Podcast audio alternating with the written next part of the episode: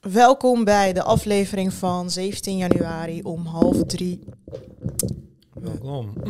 We zijn eh, in het nieuwe jaar. We hebben al heel lang niet opgenomen. Dat had te maken met mijn vakantie in Spanje. Dus Ja. excuses daarvoor. Maar ik heb wel genoten. Dus, Dus, eh, was je vakantie leuk? Ja, het was vooral warm. Hoe lang ben je weg geweest? Bijna een maand of zo, toch? Mm, tweeënhalf week. Oh. Nee, drie weken. Ja, klopt.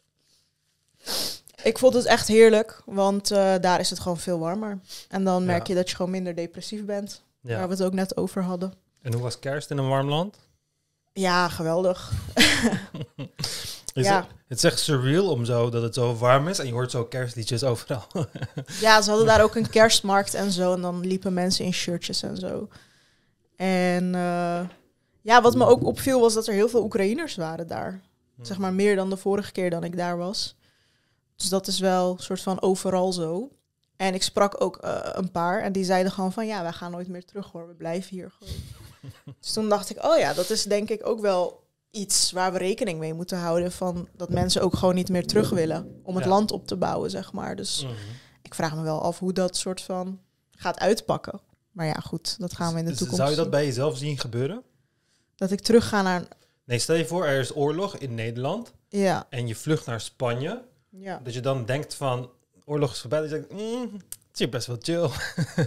de zon schijnt. Ja, weet je wat het is? Die mensen hebben al een baan of een Ja. huis. Of die kinderen gaan daar al naar school. Wat ik ga denk je dat nog? het heel moeilijk is om Ja. terug te gaan wanneer je eenmaal gezetteld bent.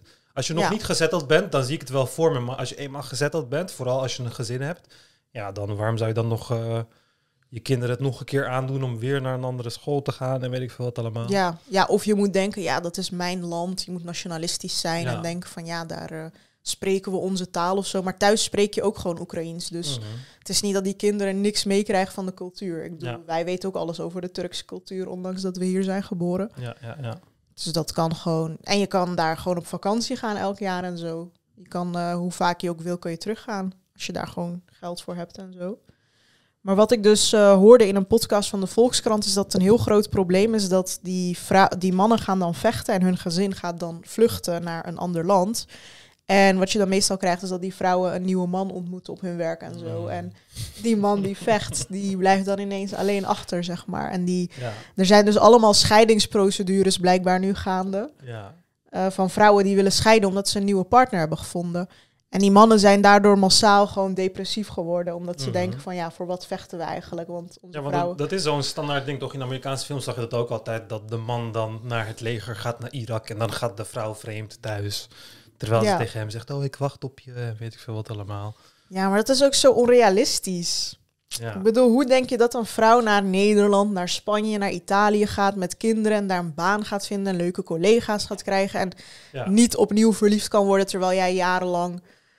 ja, maar dat is wat je denkt. Hè? Want je denkt zo van, oh, ik ben hier, ik, ik strijd met mijn leven om mijn land te, te, te verdedigen. Dus mijn vrouw zal zich ook wel kunnen inhouden en zo. Maar ja, nee, je vrouw is daar niet mee bezig. Jij zit in die loopgraven fucking Russen af te schieten, maar je vrouw is het gewoon la la la la la. En dan Ja, is daar opeens Henk, de Nederlandse Henk. En die is ook best wel leuk. En die, eh, is niet, eh, zit, die zit niet in de loopgraven. Die is gewoon leuk, een leuke mogelijke vader Ja. voor de kinderen.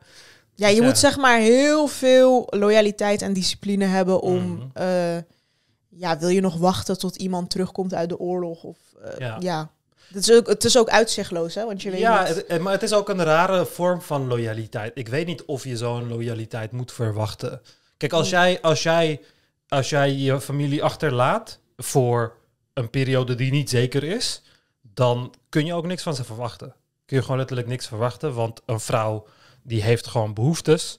Kinderen hebben behoeftes voor een man of weet ik veel wat in hun leven. vaderfiguur. Ja, dus dan, dan gaat dat gewoon uiteindelijk gewoon gebeuren. Ik vind dat het juist onrealistisch... Ja, het zijn gewoon hele onrealistische verwachtingen van... ehm, ja, Maar het is misschien omgekeerd ook dan... Voor wat zou die man dan nog vechten? niet. Je moet gewoon niet vechten. Ja, maar dan gaat het land kapot. Ja, weet je wat het is? Ik, kijk, ik, het hele idee van... ehm, dit gaat echt heel veel mensen verkeerd... eh, maar het hele idee van vechten voor je land en weet ik veel wat dan. Ik vind het zo geromantiseerd. Zo de, de hero's journey, weet je, van de held die dan eh, eh, allemaal strubbelingen heeft om zijn land te helpen en weet ik veel wat. Nee, als er oorlog is in je land, weet je wat je gewoon moet doen? weggaan. je moet gewoon we- wat heb jij met die oorlog te maken? Gewoon helemaal niks. Weggaan. Nou, nee. ik Kijk, zij worden door Poetin aangevallen. Ja, zo wat. Zonder reden, soort Zo van. wat. Dus als iedereen weggaat, dan heeft Poetin het gewoon overgenomen. Prima, maar waarom zou jij je eigen leven opofferen en het leven van jouw kinderen, allemaal dat soort Dit dingen? is zo individualistisch gedacht. Ja, natuurlijk. Hè, maar het hoort individu- Maar het is niet eens individualistisch. Want kijk, als je alleen, als je alleenstaand persoon bent, oké, dan vind, je- vind ik je toch wel een poesie. Maar als jij een gezin hebt en allemaal dat soort dingen. Iedereen heeft Ga- een gezin. Ja, dus, dus ga voor je gezin zorgen. Ga letterlijk voor je gezin zorgen. Want uiteindelijk is het belangrijkste niet jouw land, maar gewoon jouw kinderen en jouw vrouw. Dat is wat voor Dus jou. denk gewoon alleen aan je eigen Ja, familie. voor- aan jouw eigen omgeving. Want op indiv- individualistisch gebied, als soldaat in een leger, als zeg maar dat je conscripted bent, dat je gewoon een burger bent en je wordt het leger in geroepen, je bent niks. Je bent letterlijk voer voor de kanonnen. Dat is letterlijk wat je bent. En dat, je kan ervoor kiezen om dat te zijn, dat iemand dan gewoon op een knopje gaat drukken en jij bent dood. Of je kan het leven van je kinderen, van je gezin, naar een volgend level tillen, zodat dat nog generaties kan voortzetten. Dus doe dan gewoon dat. Weet je, ik, ik, ik vind dat zo raar. Dit had ik door een. Dit, dit gaat heel veel mensen. Dit gaat mensen nog bozer maken. Maar ik heb een, eh, ik heb een eh, Syrische vriend in Turkije. Hij is kunstenaar. En hij zei dit tegen me. Hij zegt zo van, ja, ze zeggen altijd van, ga terug naar je land en ga daar vechten en weet ik wat- wat. En dan denk ik van, maar waarom? Ik ben kunstenaar. Wat ik kan doen, is kunstenaar zijn. Tuurlijk, je kan mij een, een geweer geven in mijn hand en dan ga ik daar zogenaamd schieten. Wat ga ik voor elkaar krijgen? Geen reet. Ik ben niet getraind, ik ben helemaal niks. Waar ik het beste in ben, is een kunstenaar. Andere mensen zijn goed in arbeider zijn of vader zijn of weet ik veel wat zijn. Als je soldaat bent, wees dan soldaat. Maar als burger het leger intrekken om je land te beschermen, je gaat geen reet doen. Het leger bestaat toch altijd uit burgers? Ja, maar kijk, vroeger was het massa. Dan was het van hoeveel van de burgers jij optrommelt versus de, de burgers die de andere kant optrommelt. Dan, had, dan betekende dat nog iets, die numbers game, zeg maar. Maar tegenwoordig is het gewoon modern warfare. Tegenwoordig is het gewoon, eh, ja, een drone zo, die gooit een granaat op je. Of eh, weet ik veel, eh, wordt Ook in Rusland, Oekraïne? Ik weet niet. ja, uit- kijk, uiteindelijk zal, als je per soldaat zou kijken, ongetrainde soldaat, wat jij voor elkaar hebt gekregen, dus of jij andere soldaten hebt gekild en weet ik veel wat allemaal, over het algemeen ben jij gewoon gebruikt als aas, basically. Je bent gewoon een pion. Kijk, als je een hogere functie hebt in het leger, dan kan je dingen voor elkaar krijgen. Misschien ben je dronepiloot of zo, of misschien ben je generaal, of misschien ben je heel goed in, eh, weet ik veel, tactiek of whatever. Maar als je gewoon een burger bent, dan ga je, ben je gewoon een pion. Dan ben je het laagste van het laagste, het meest...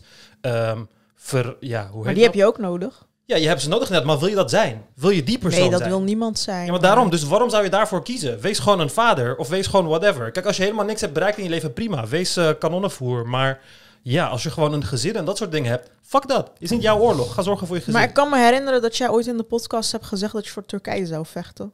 Nee, ik zei dat ik voor Nederland zou vechten. Nee, ik zei, sterker nog, ik zei dat ik voor Amsterdam zou vechten. ja, maar ook Turkije. Je zei van Istiklal Caddesi en zo, waar ik vaak kom.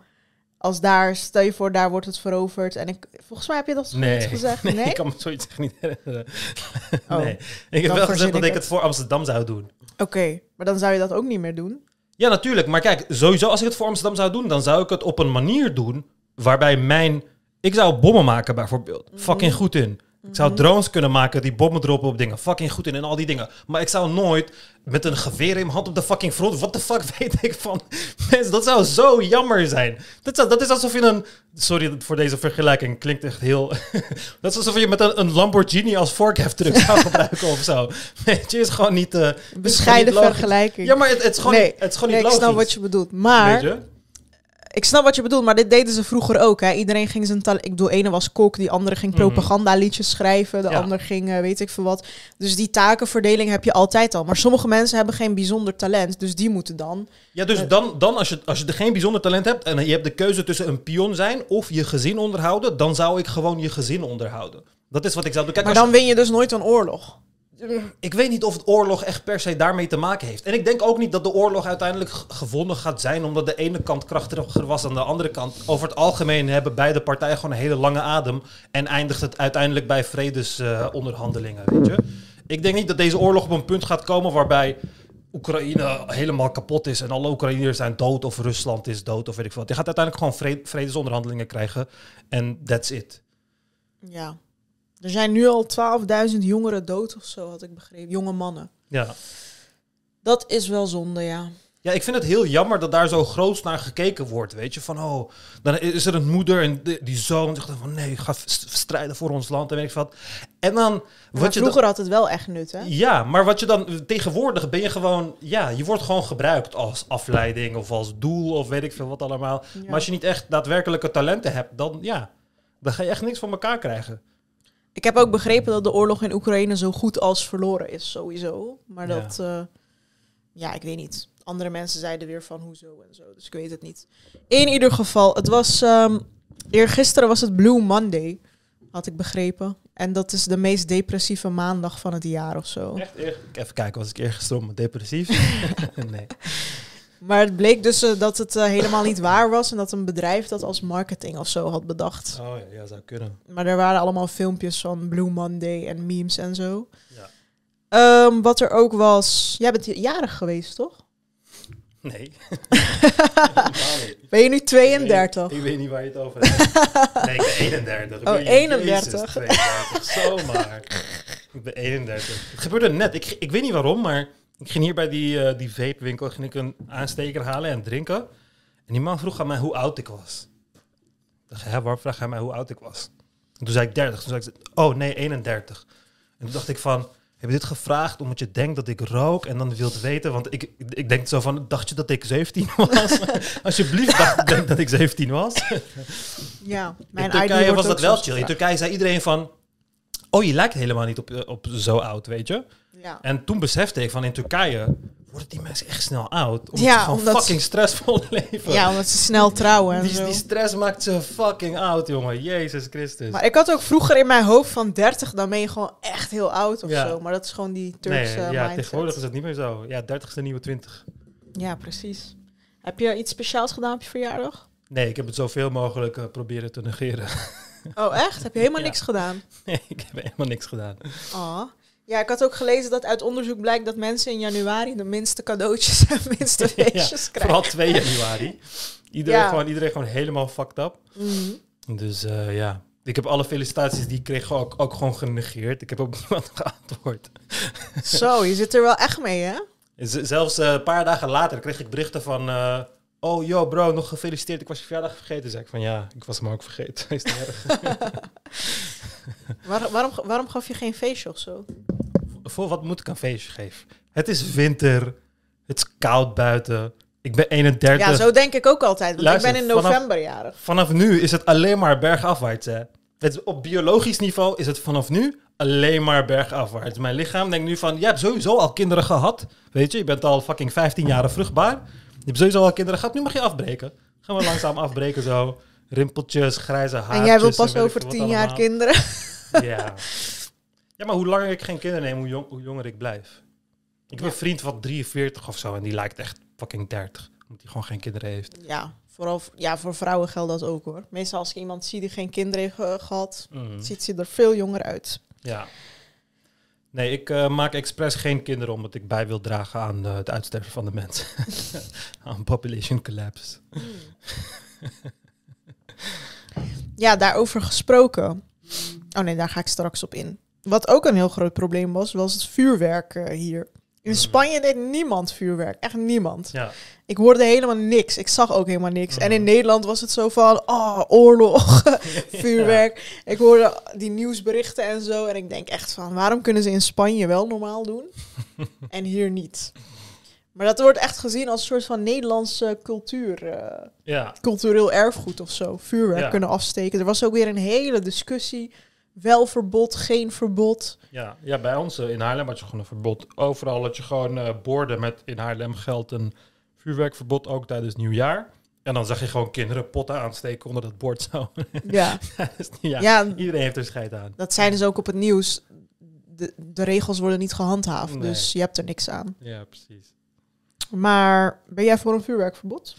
Ehm, ja. Ik inmiddels wel hoor, toen ik het nieuws wel. zag. Ik, kijk, ik vind het heel erg leuk en allemaal dat soort dingen, maar de hoeveelheid schade en de hoeveelheid vuilnis en alles wat het veroorzaakt is gewoon eh, absurd. En ik vind wel dat er echt eh, veel strenger ma- mag. Als je gewoon één nieuwjaar, gewoon één nieuwjaar streng gaat handhaven, Sowieso gaan die mensen die boetes uitschrijven dan in elkaar geslagen worden. Ja, die boa's. Dan ben je pas echt een uh, pretbederver. Maar als je één, uh, één jaar gewoon streng... Uh, want ik vind gewoon dat de kosten voor het opruimen van die dingen...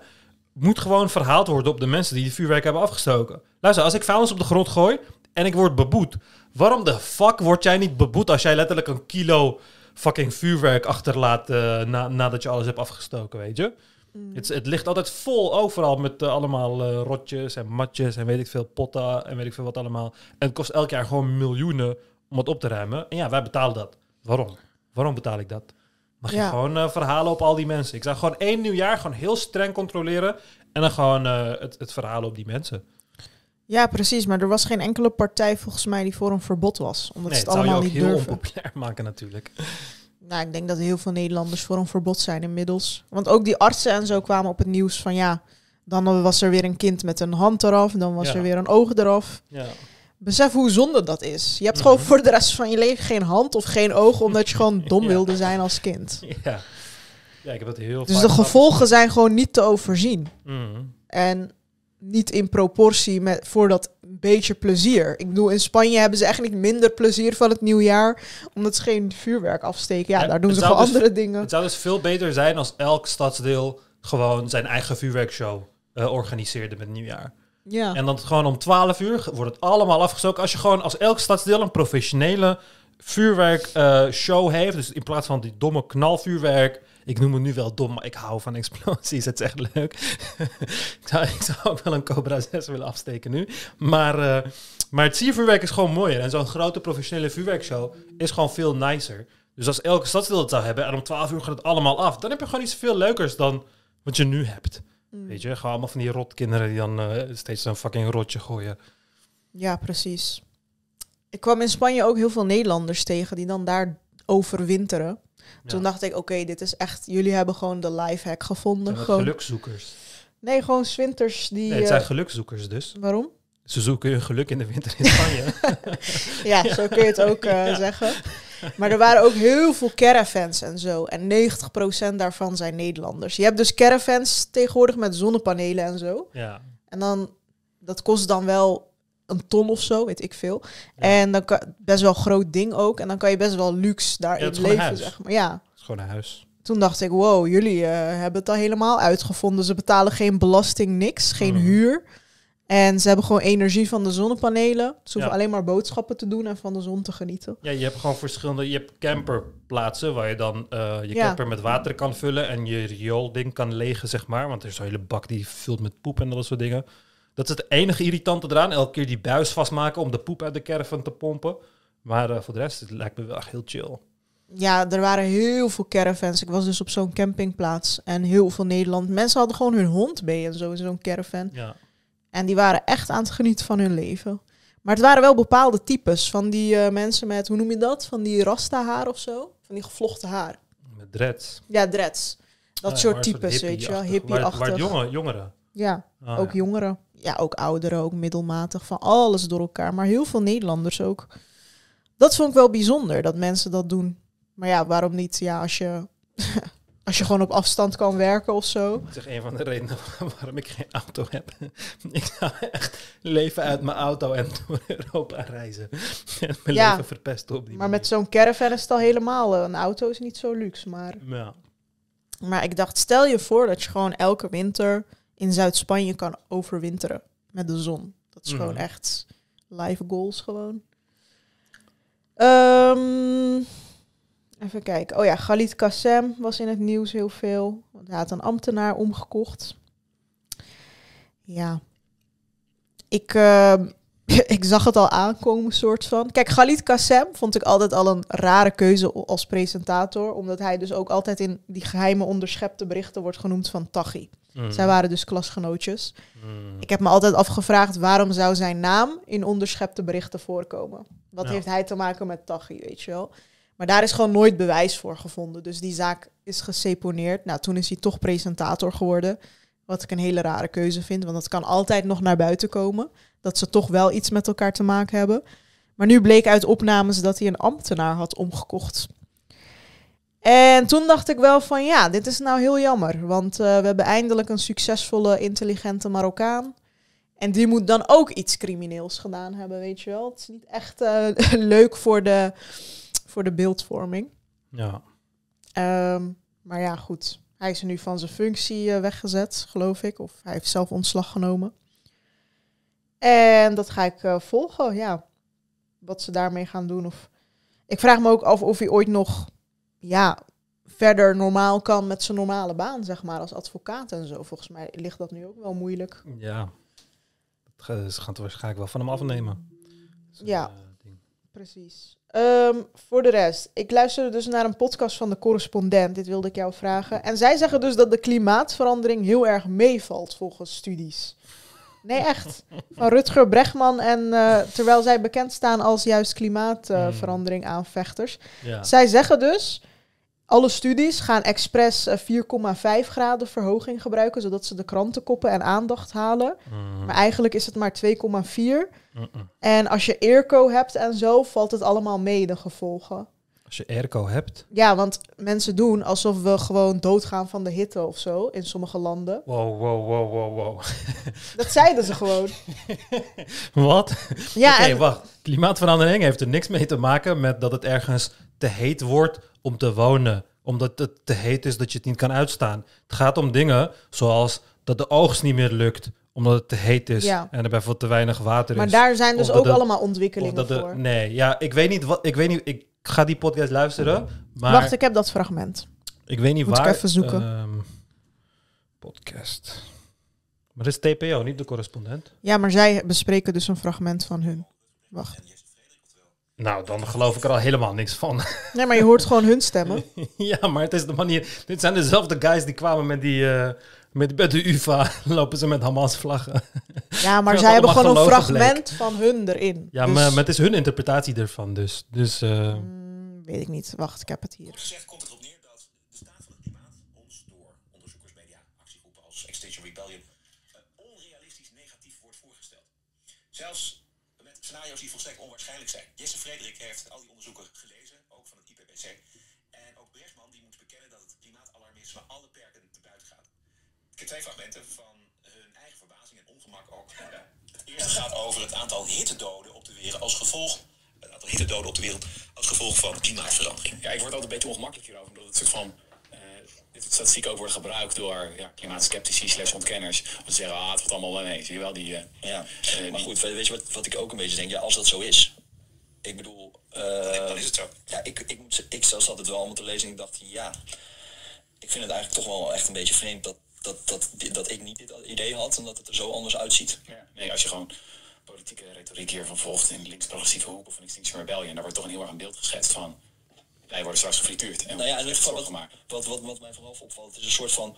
eh, dat het heel erg gebruikelijk is om gewoon alleen die impact van klimaatverandering mee te nemen. Terwijl het best wel evident is dat er heel veel dingen omheen gebeuren... die kwantitatief misschien een veel grotere invloed kunnen hebben op dit probleem. Ja. Dus zoiets als, als, als dat je gewoon een rijk land bent dat zich airco kan veroorloven in, in, eh, in de Verenigde Staten... is duidelijk, evident, gewoon een veel grotere impact Ja. dan klimaatverandering. Ja. Ja, dit gaat dus over de, de adaptie, dus hoe in hoeverre wij ons als Hé, maar wat hebben ze hier gezegd nu dan? Ehm, Zij zeggen dus dat de, dat de studies veel alarmerender doen dan het echt is. Ja, maar op welk vlak? Want het enige wat ze hebben gezegd is hitte doden. Hitte doden is nooit een grote onderdeel geweest. Ik snap het hele idee niet dat de aarde warmt op. Betekent niet dat overal fucking heet wordt en dat mensen dan doodgaan door de warmte. Ik weet niet waar dit vandaan komt. Ik weet niet wie dit ooit heeft geroepen of zo. Nou, de- ik leerde dat ook op de basisschool. Dat de wereld... dat het te heet wordt en dat mensen dan niet kunnen leven? Nee, ah, Je hoort toch meestal ijskappen gaan smelten. Het Ja. wordt warmer. ja. eh, het Op wordt- sommige plekken wordt het kouder. Op maar dat sommige hebben ze plekken dus wordt nooit het warmer. gezegd. Dat het ook op sommige plekken kouder wordt. Ja.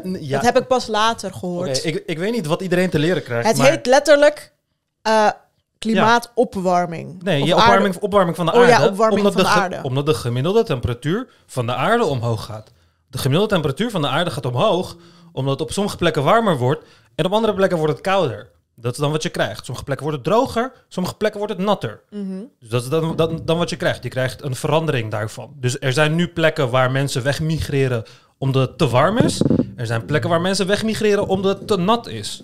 Dus, Ja. dus die verschillen heb je de hele tijd. Is Nederland nu natter dan vroeger? Ja, Nederland is nu natter. We hebben Ja, veel... we hebben elke dag regen. Ja, we, nee, maar het is natter in de winter en veel droger in de zomer. Dus we, Ja. krijgen, we krijgen wateroverlast in de winter en te weinig water, waterschaarste in de zomer. Dat is wat we dan krijgen. En die twee dingen, want het is een heel gecompliceerd systeem. En dan zeggen ze ook iets van, ja, maar als je je airco kan veroorloven, dan denk ik van, oké, in Qatar kunnen ze zich airco veroorloven. Dus niemand gaat dood van de warmte in Qatar. Hoeveel doet Qatar aan landbouw? Bijna niks. Waarom? Omdat het te warm is. Dat is waar het om gaat. Niemand zei ooit van, oh, het wordt zo heet en dan heb Ja. je geen airco en dan ga je dood. Alleen, ik, dat, dat, maar de koppeling daarvan, van hoe die studies dan zeggen dat het wel letterlijk, elke studie die ik in de laatste drie, vier jaar ben tegengekomen, zegt juist telkens dat het veel erger is. Dat, want het, kijk, het probleem is, hoe je zo'n studie maakt, is dan ga je eh, berekenen van oké, waar heb ik allemaal uitstoot van? Dus dan kijk je van oké, ik heb uitstoot van landbouw, van verkeer, uit de zee en weet ik veel wat. En dan ga je het allemaal bij elkaar optellen en dan heb je een model. Dan weet je van over x aantal jaar gaat CO2 zoveel afne- eh, toenemen. En extra CO2 in de atmosfeer betekent dat meer zon warmte achterlaat op, op, op de aarde. En dan ga je dat op die manier berekenen. Maar dan bereken je, dus alle factoren van die CO2 produceren, bereken je alleen eh, de factoren waar je gewend mee bent, waar je, waar je bekend mee bent. Dus je weet dat die er zijn. Maar er zijn er heel veel die we niet meenemen in die berekening. Bijvoorbeeld van hoeveel CO2 we gaan eh, eh, uitstoten. Bijvoorbeeld alle CO2 die opgeslagen zit in de, in de permafrost, in Siberië en dat soort dingen. Siberië heb je permafrost, leer je bij, eh, wat is dit, aardrijkskunde of zo. Dat is grond die altijd bevroren zit. En dat, dat begint aan het smelten al. De laatste tien jaar is dat enorm aan het smelten. En daar komt extreem veel CO2 vandaan, bijvoorbeeld. Echt extreem veel CO2. Is ongeveer een derde of zo van de CO2 die wij op dit moment uitstoten, wordt daar gewoon uitgestoten op dit moment. Zit dit in de klimaatmodellen? Nee. In geen enkel klimaatmodel zit dit. Want we hebben het nog niet toegevoegd, want we hebben nog niet de juiste cijfers ervoor. Dus we zien juist dat de dingen die we, eh, de, de vooruitzichten die we hebben gehad, dat die juist veel extremer zijn dan ze lijken. Want ik, juist klimaatwetenschappers roepen van, ja, in principe zijn we al te laat. De grote veranderingen kunnen we niet tegenhouden. We kunnen ze alleen maar minimaliseren. Maar hoe ze eruit halen dat deze mensen, dat, dat deze guys zeggen van, Het gaat nog verder hoor. Ja, maar ik, ik, ik, ik snap niet hoe ze dat eruit hebben gehaald, zeg maar. Ja, zij hebben het toch over een eerco. Het is toch een beetje een raar Ja, dat, dat snap ik dus niet. Dat, snap, dat vind ik dus een hele rare. Want hittedoden is nooit een groot ding geweest van klimaatverandering. En deze twee zijn dus... want je kan altijd gewoon in de schaduw zitten. Ja, en deze twee mensen staan juist bekend omdat ze die studies en zo doornemen en bezig zijn Ja, met maar het, is, het, is, het, is, het zijn twee journalisten, Ja, toch? Oh, oh, ja. Oh, ja. ja. Oké, even kijken. India, dat dankzij economische groei de komende jaren zich die airco's kan permitteren. Wat zij zeggen is dat niet alleen dus aanpassingen achterwege worden gelaten, ons niet worden meegedeeld, maar ook dat de instanties, dus de actiegroepen, de overheden, rekenen met extreme scenario's, waaronder het onwaarschijnlijke scenario van 4,5 graden temperatuurstijging. Nog één keer, eh, Brechtman en Frederik. Ik denk dat heel veel mensen zich toch wel zorgen maken over klimaatverandering. Omdat ze toch, toch zelf denken van, ik ga dit meemaken of mijn kinderen gaan dit meemaken. Ja. En als dan temperatuur en hitte is dan toch een van de, duidelijkste doembeelden die je hebt. Ik bedoel, wordt ook mee bestookt. Weer het warmste jaar eh, on the record, bosbranden hier, weet je. Ja, ja. Ja, het is best logisch dat mensen dan gaan, de- gaan denken van, oké, dit gaat mij echt persoonlijk raken. Maar het wetenschappelijk antwoord op die vraag is dus, nee, het wordt juist beter. En In een Europa wel, ja. Maar voor jou wordt het aanzienlijk beter. Omdat, je gewoon, ja, omdat we gewoon schat rijk zijn. Alleen, ja, wat, wat ik dan ook wel weer bij dit onderzoek, hè, dat is, eh, ik heb nu uit, de- uit, uit hun soort van appendix, heb ik gehaald wat het zou moeten zijn in een gematigd scenario. Maar in de hoofdtekst wordt er alleen maar weer gewoon dat hele extreme 4,5 graden scenario gebruikt. Ja. Dus ja, eh, ook hierbij heb ik wel weer bij dit, bij dit onderzoek vooral hoe het geframed wordt. Want het klopt allemaal wel binnen wat ze precies doen. Maar ja, het is ook wel weer bedenkelijk. Want dit wordt dan weer, dan wordt er met dat scenario wordt dan weer een prijs voor, voor CO2 verzonnen. Ja. Op basis van iets wat echt heel Ja, onwaarschijnlijk is. ja, en die zie je toch sowieso wel vaak in dit soort studies. Is dat het, ja, toch ook voor de abstract van je paper is het toch het lekkerste om uit te gaan van het allerhoogste ernstigste scenario. Ja. Want dat Nee, maar dit is, ik vind het, ik vind het, ik vind het zo raar. Ik, ik vind juist dat hun doen aan een framing. Dus in de abstract van je eh, paper zet je inderdaad de worst possible scenario. Dat is wat je in die abstract van die paper zet. Zij doen alsof de wetenschap het dan framet als iets, weet ik veel wat. Nee, dit is wat we overal doen. Als jij als iemand een rechtszaak heeft, oké, dan zet jij in de krant, hij kan cel krijgen tot 15 jaar. Oké? Omdat, omdat die, mis, die misdaad eh, maximaal gestraft kan worden tot 15 jaar. Is het waarschijnlijk dat hij eh 15 jaar krijgt? Nee, het is nooit waarschijnlijk dat je de maximale straf krijgt voor je, voor je misdaad. Ben je er dan aan het framen? Nee, je noemt gewoon de meest. Je noemt gewoon. Je hebt de eh, best possible scenario en je hebt de worst possible scenario. En die beide kan je in je abstract zetten. Want dat is wat je doet. Dat is het ergste dat er kan gebeuren. Dat is wat je daarin doet. En die berekening moet jij meenemen. Want wanneer jij een projectie maakt, dan maak jij een projectie van. eh, best possible scenario, worst possible scenario en dan gewoon het gemiddelde. En dat, dat, dat is gewoon logisch dat je het op die manier doet. Ik weet niet waarom je daar dan zo'n heel complot achter zou zoeken. Maar ook het, eh, dat ze ook zeggen van ja, nou, maar de wetenschap vertelt niet dat wanneer je het warm hebt, dat het eh, eigenlijk prima is. Wij gaan het alleen maar beter krijgen. Nee, maar dat vertelt de wetenschap je constant. Niemand heeft ooit gezegd dat, het, dat klimaatverandering hier in Nederland een zware probleem gaat zijn voor jou. Het is altijd juist het idee geweest dat wij helemaal geen problemen gaan hebben met klimaatverandering. Want airco inderdaad, dijken verhogen en weet ik veel wat. Maar dat mensen in arme landen, dat die eh, eh, daar problemen mee gaan hebben. En dat je dan klimaatvluchtelingen krijgt en allemaal dat soort dingen. Dat is altijd het idee, geweest. Niemand heeft ooit gezegd van, het wordt in Nederland zo heet dat mensen doodgaan van de warmte. Nee, Nederland is een rijk land. We gaan geen reet voelen van klimaatverandering, de gemiddelde persoon. Behalve dat het natter is of warmer is en weet ik wat. Waar ga je het voelen? In de prijzen van je producten, in de vluchtelingen die voor de deur staan. Ja, dat soort dingen. Daar, de natuur die naar kloten gaat. Aan dat soort dingen ga je het voelen. Maar ik denk dat dit voornamelijk het probleem is van dus dat een hele grote groep mensen is die zich inzet voor klimaatverandering, terwijl ze een volkomen delusional idee hebben van wat klimaatverandering is. Klimaatverandering is fucking serieus. Het is een van de ergste dingen. Het is het ergste ding wat de, de, de aarde gaat, eh, eh, eh, wat de aarde overkomt in de laatste fucking 100.000 jaar. Maar hoe de mensen het interpreteren, is dat het erg is voor hun. Op die manier maken ze zichzelf bang. Oh, maar straks verdrink ik. En straks ga ik dood van de hitte. Of straks ga ik dood van honger. Nee, die problemen zijn veel groter dan dat. Ze zijn veel gro- groter dan dat. De vraag is juist, vanuit de klimaatwetenschapkant, is de vraag aan jou juist van, wil jij aanpassingen doen in jouw leven, zodat niet jouw leven beter wordt, maar zodat gemiddeld iedereen's leven beter wordt. De wereld beter wordt. Dat is altijd het idee geweest. Maar er zijn zoveel van die bange mensen, denk ik, die dan echt zo erg achter, waaronder dus Extinction Rebellion, die zichzelf de motivatie geven om tegen klimaatverandering te protesteren door het op zichzelf te betrekken. Door echt zo helemaal paniekerig te doen van... oh nee, maar we- straks gaan we dood en weet ik veel wat. En dan komen ze erachter dat de schade niet op individueel niveau op hun is... maar dat het een, een collectief effect is. En dan is het van, oh, het viel toch wel mee. Nee, maar jij begreep het gewoon niet. jij begreep het gewoon niet. Jij deed alsof je in Nederland dood zou koken... En nu je erachter bent gekomen dat airco's bestaan en we airco's kunnen be- betalen in Nederland, denk je van, oh, het viel toch wel mee. Maar oh ja, dat was gewoon jouw verkeerde interpretatie van wat er aan de hand was. Ja, ik weet nog, bij Op 1 hadden ze een keer een uitzending over klimaatverandering. Hadden ze zo drie lege stoelen of zo. Mhm. En dat was dan de volgende generatie, die er nog niet is. Ja. En toen gingen ze het ook inderdaad heel erg betrekken over op ja, bosbranden, te warm. Mhm. eh, ze gaan niet eens weten wat sneeuw is of weet Ja. ik veel. Maar daar gaat het niet echt Het is allemaal op persoonlijk vlak en zo. En, en die, die angst is ook altijd... Kijk, het is net als bij COVID. Toen COVID net uit was, ging iedereen te ver panieken over de angst. Kijk, de echte, eh, de echte angst van...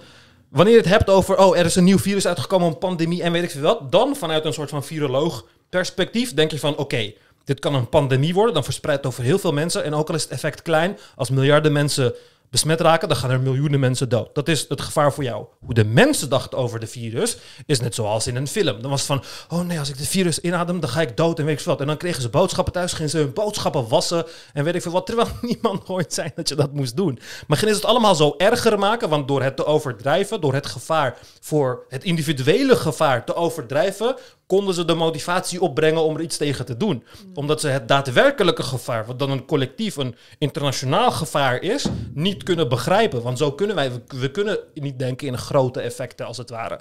Dus dan moet het zo zijn. Als, als er zwarte rook uit je uitlaat komt, dan kan ik jou dat alleen laten veranderen door te zeggen dat wanneer jij het inademt, jij kanker krijgt in plaats van te zeggen dat dieren het, ja, het mengt in de lucht en dan boeren Jaap 500 kilometer verderop krijgt dan kanker of zo. Ja, dat snap je allemaal niet. Dat, is- dat is te indirect.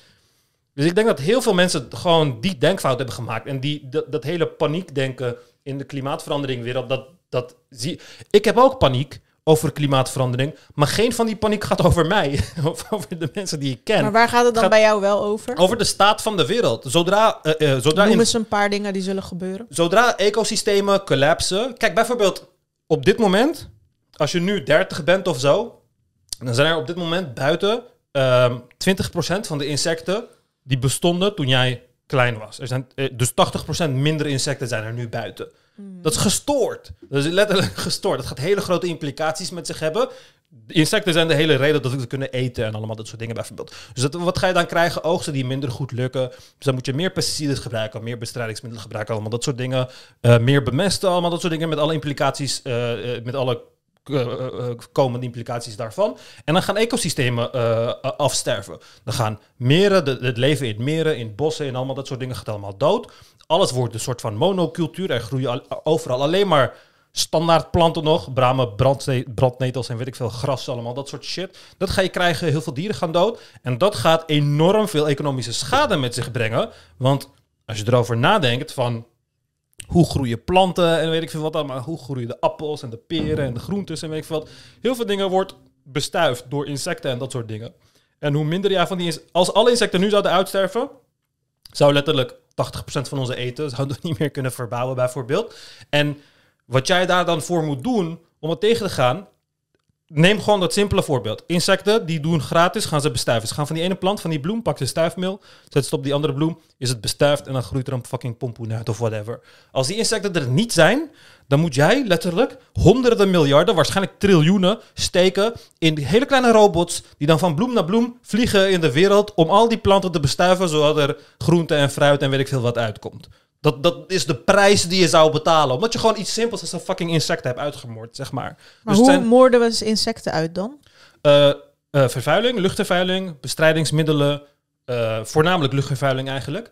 De bestrijdingsmiddelen in het water, in de grond, overal in de grond. Op dit moment zit eh, fucking eh bestrijdingsmiddelen. Jongen, ik werd gek. Ik heb mijn hele leven lang, letterlijk, oké, niet hele leven lang, zes jaar lang, heb ik elke zomer bij Amsterdamse Bos bramen geplukt. Elke zomer ongeveer 2, 3 kilo bramen ging ik plukken. En dan ging ik jam maken of ijs of weet ik veel wat allemaal.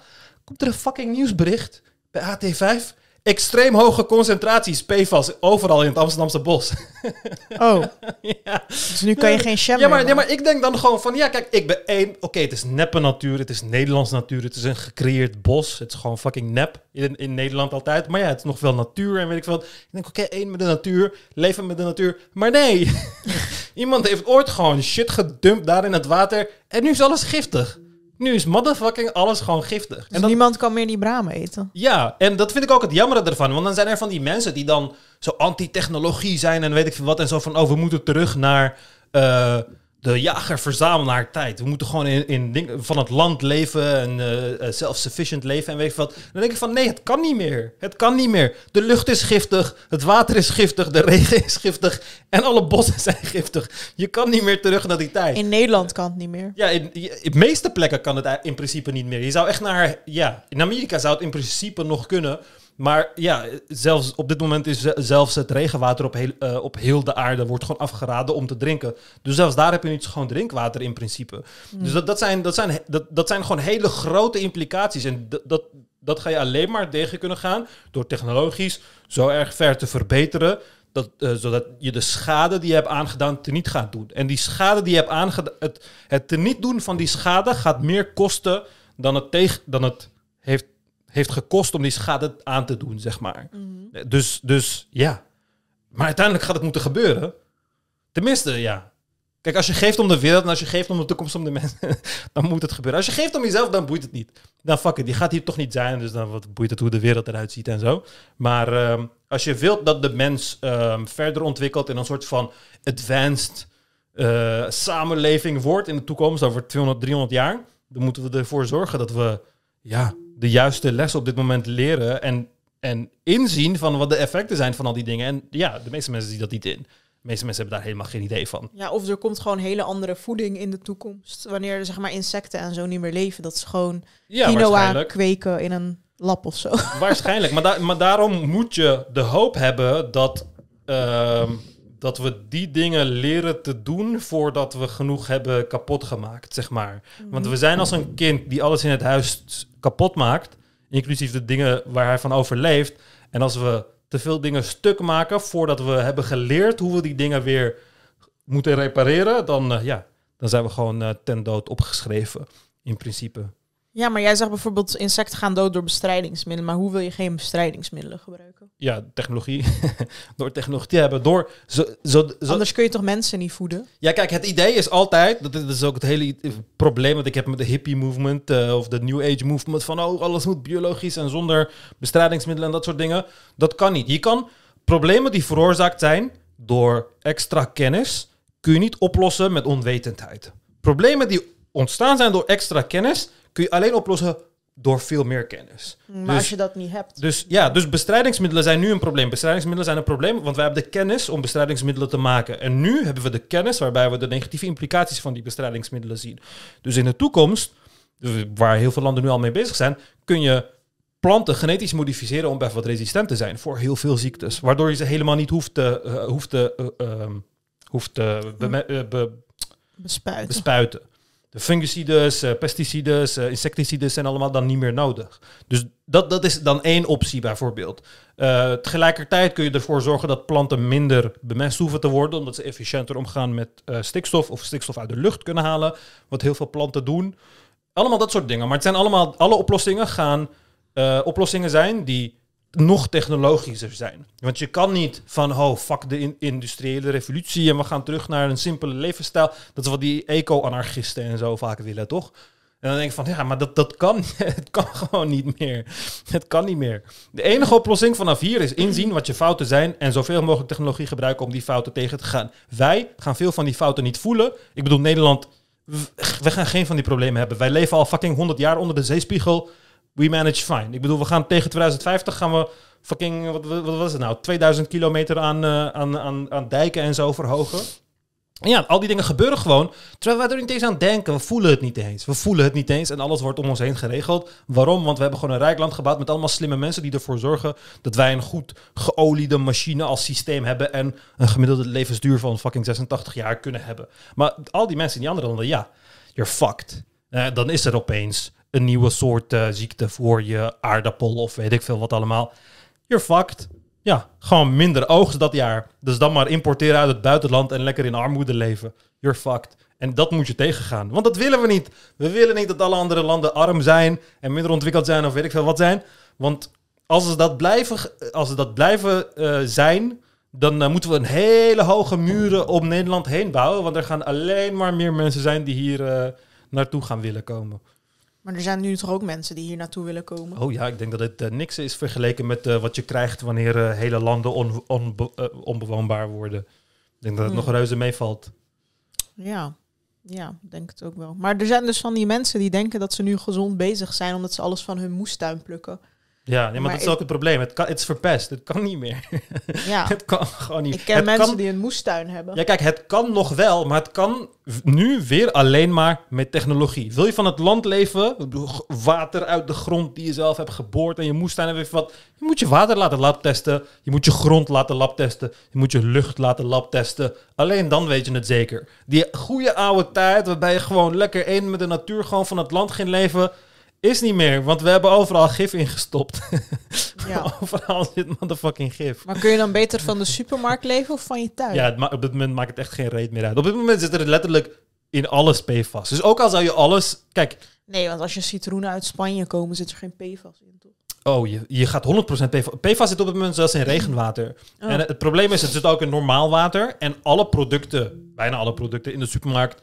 bevatten vanuit de fabriek gewoon water. Dat is gewoon... Het, de- deze pakje drinken is gewoon water, bijvoorbeeld. Uit de fabriek. Dus ja, daar zit gewoon PFAS in. En PFAS is dan één van die stoffen. Er zit fucking duizend stoffen in die we erin hebben achtergelaten. Plastic en weet ik veel wat allemaal. Is het fucking plastic in onze bloed? is het plastic in onze En bloed? wat zijn de implicaties daarvan? Dat we allerlei infecties ja, dat weten we nog niet.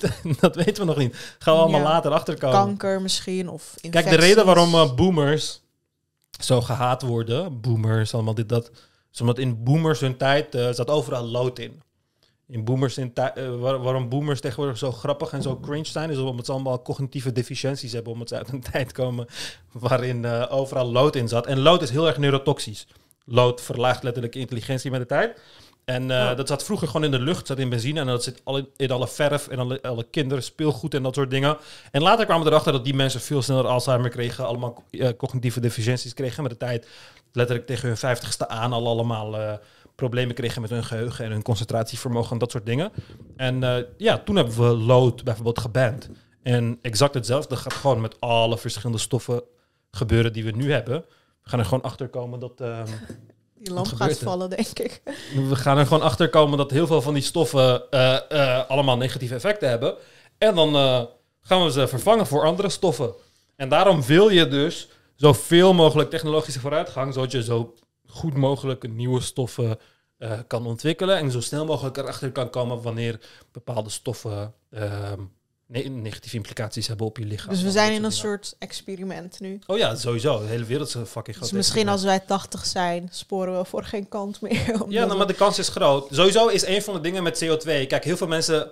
Er zijn van die mensen die dan. eh die dan roepen van. Oh ja, CO2 is goed voor de planten. Weet ik veel wat ja, allemaal. Baudet. maar er is, een, er is een heel reeks van. eh, even kijken, ik kan het wel vinden. Van CO2-concentratie eh, in de lucht. Dus hoeveel procent. ehm, concentration, cognition. Hoeveel procent eh, CO2 er in de lucht zit. eh, en het effect op je cognitie.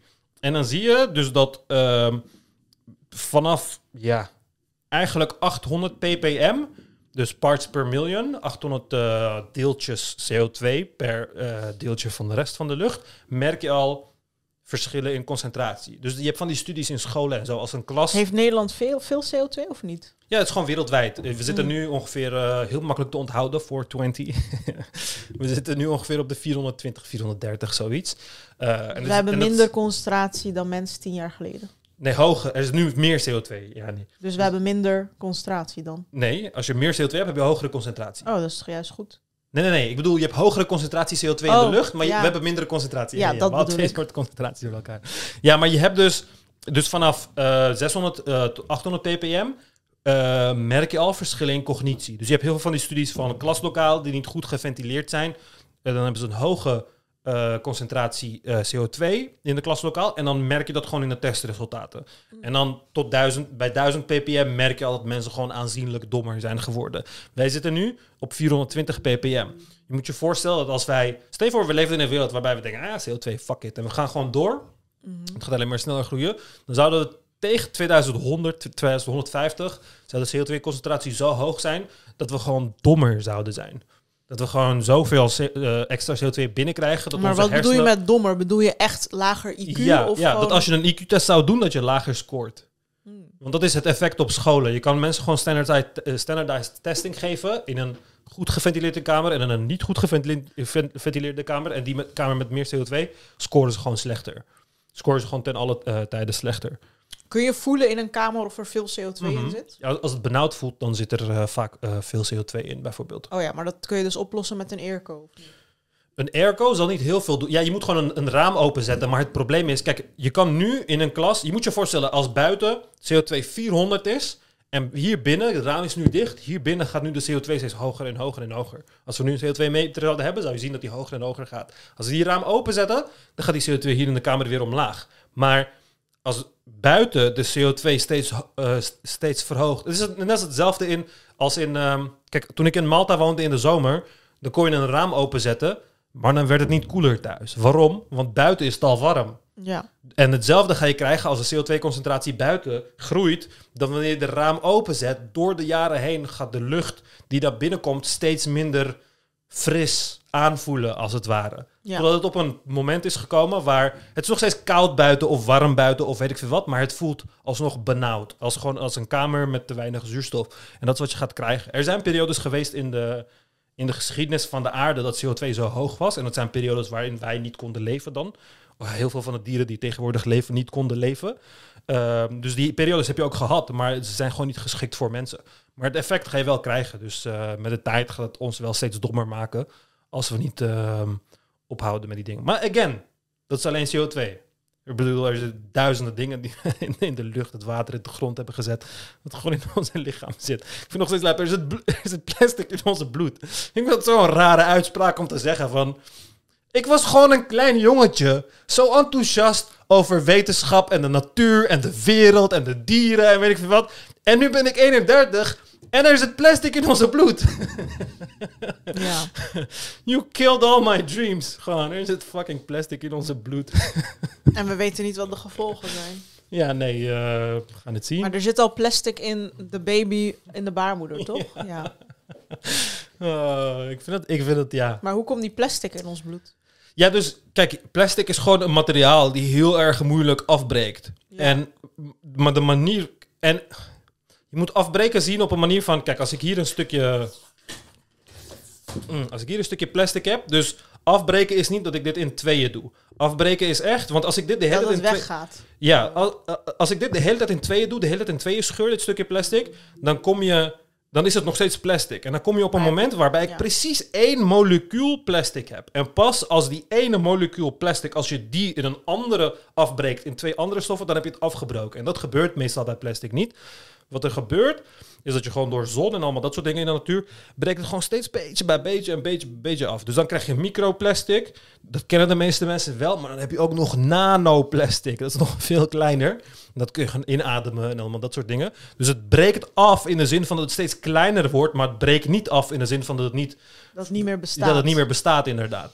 Dus er wordt steeds kleiner en kleiner en kleiner. Al die stukken plastic die we gewoon op straat gooien, het wordt steeds kleiner en kleiner en kleiner. En de microplastic die je nu binnen hebt, is waarschijnlijk, die je nu in je bloed hebt, is waarschijnlijk gewoon plastic van eh, iets wat 30 jaar geleden is weggegooid of zo. Dus eh, al die plastic die nu nog in de natuur ligt, dat gaat allemaal afgebroken worden en dat gaat allemaal microplastic worden. Dus de hoeveelheden microplastic die we... Ook als dat we nu wereldwijd stoppen met alle plastic, de hoeveelheden microplastic in ons lichaam, in ons vlees, in ons water, gaat alleen maar groeien met die tijd. Want alle plastic die nog in de natuur ligt, moet allemaal nog afgebroken worden tot microplastic en tot nanoplastic en allemaal dat soort dingen. Dus ehm, ja, dat is eh, een beetje het probleem. Zelfs als, als je met je vingers zou knippen en je zou het eh, probleem kunnen oplossen van plastic, dan nog zou dat eh, problemen veroorzaken. En stel nou dat je de straten helemaal schoon houdt en je ruimt alle plastic op. Ja, en, dus dan zou je alle plastic uit de wereld moeten opruimen om dat eh, tegen te gaan. En, eh, ja, dat precies. echt, dat eh, gebeurt niet echt. Maar ook dat plastic wat je in vuilnis doet, dat wordt toch ook gewoon verbrand en dat komt dan toch ook in Ja, maar dat, nu, nu heb je het echt over plastic die gewoon in de natuur terechtkomt, als het ware. Dus dingen die we verbranden en zo niet echt. Maar daarom, kijk, het idee, het, wat je altijd in je achterhoofd moet houden, is dat alle simpele schades die we doen, van iets simpels als een plastic flesje in de oceaan gooien of whatever, of gewoon op de grond gooien, de hoeveelheid die benodigd was om het te veroorzaken versus de hoeveelheid energie die benodigd is om het te fixen, is veel groter. Het is het equivalent van eh, troep maken thuis. Gewoon als kind eh, gewoon fucking alle pannen uit de kast en weet ik veel wat allemaal, alle boeken uit de kast gooien. En dat dan weer moeten opruimen. Dat die troep maken, dat hebben we nu gedaan. Gewoon lekker rijden, lekker CO2, blablabla, al die dingetjes die we hebben gedaan en zo. Maar het opruimen deel, oh, dat gaat dus zoveel meer kosten. Dat we dat sowieso nooit gaan doen. We gaan het letterlijk nooit doen. Want het is in geen enkel systeem dat de mens kan bedenken iets efficiënts om te doen. Dus, eh, nee. Ja, die Nederlander had toch iets bedacht waardoor die uit de oceaan... Ja, maar dat zijn hele kleine dingetjes. Ja, dat zijn echt heel, want hij, wat hij doet is, ehm, eh, hun zijn nu vooral bij rivieren bezig ook, omdat eh, veel plastic van de rivieren uit de zee komt. Maar dan ben je echt bezig met de dingen die er nu zijn, de dingen die er nu drijven en dat soort dingen. Maar er zit fucking veel gewoon nog in het in het water. Gewoon al die dingen die drijven, dat is gewoon alles wat nieuw is. Dat is gewoon alles wat recentelijk in het water is gegooid. Maar verder is het in de grond, diep onder het water, overal zit die dingen nog. En Maar je kan wel nu je best doen om alles op te ruimen voor de Ja, toekomst. Ja, zeg maar. en, en microplastic ga je sowieso nooit schoon kunnen maken. Dingen zoals, kijk, als we, als we grote stukken plastic, als we de oceaan niet eens vrij kunnen maken van grote stukken plastic, dan is de kans dat we ooit minuscule dingen zoals PFAS of weet ik veel, eh, Gen X en weet ik veel wat allemaal, je hebt allemaal van die rare stoffen, dat we de kans dat we die ooit helemaal weg gaan krijgen is gewoon ja, is gewoon letterlijk nihil. En dat, dat is ook het irritante eraan. Want het wordt zo, het is, het wordt zo makkelijk uitge, eh, eh, eh, uitgestoten. Gewoon zo van... Alsof het niks Ja, is. het is gewoon zo van, oh ja, we doen het gewoon. En dan zeggen ze tegen ons niet meer doen. En dan doen we het niet meer. En dan krijgen we een boete van 2 miljoen en dan betalen we dat. En dan hebben we winst gemaakt. En dan hebben we de aandeelhouders winst. En dan kan deze zijn vrouw zijn tas kopen. En die kan een zwembad kopen. En die kan een jacht kopen en zo. Top! Dit is zo'n systeem. En dan word ik gek. En dan schreeuw ik zo vanuit de zijlijn van, what the fuck, waar de fuck zijn jullie mee bezig? En dan is het van, oh ja, niet let op hem. Hij is gewoon eh, communist of zo.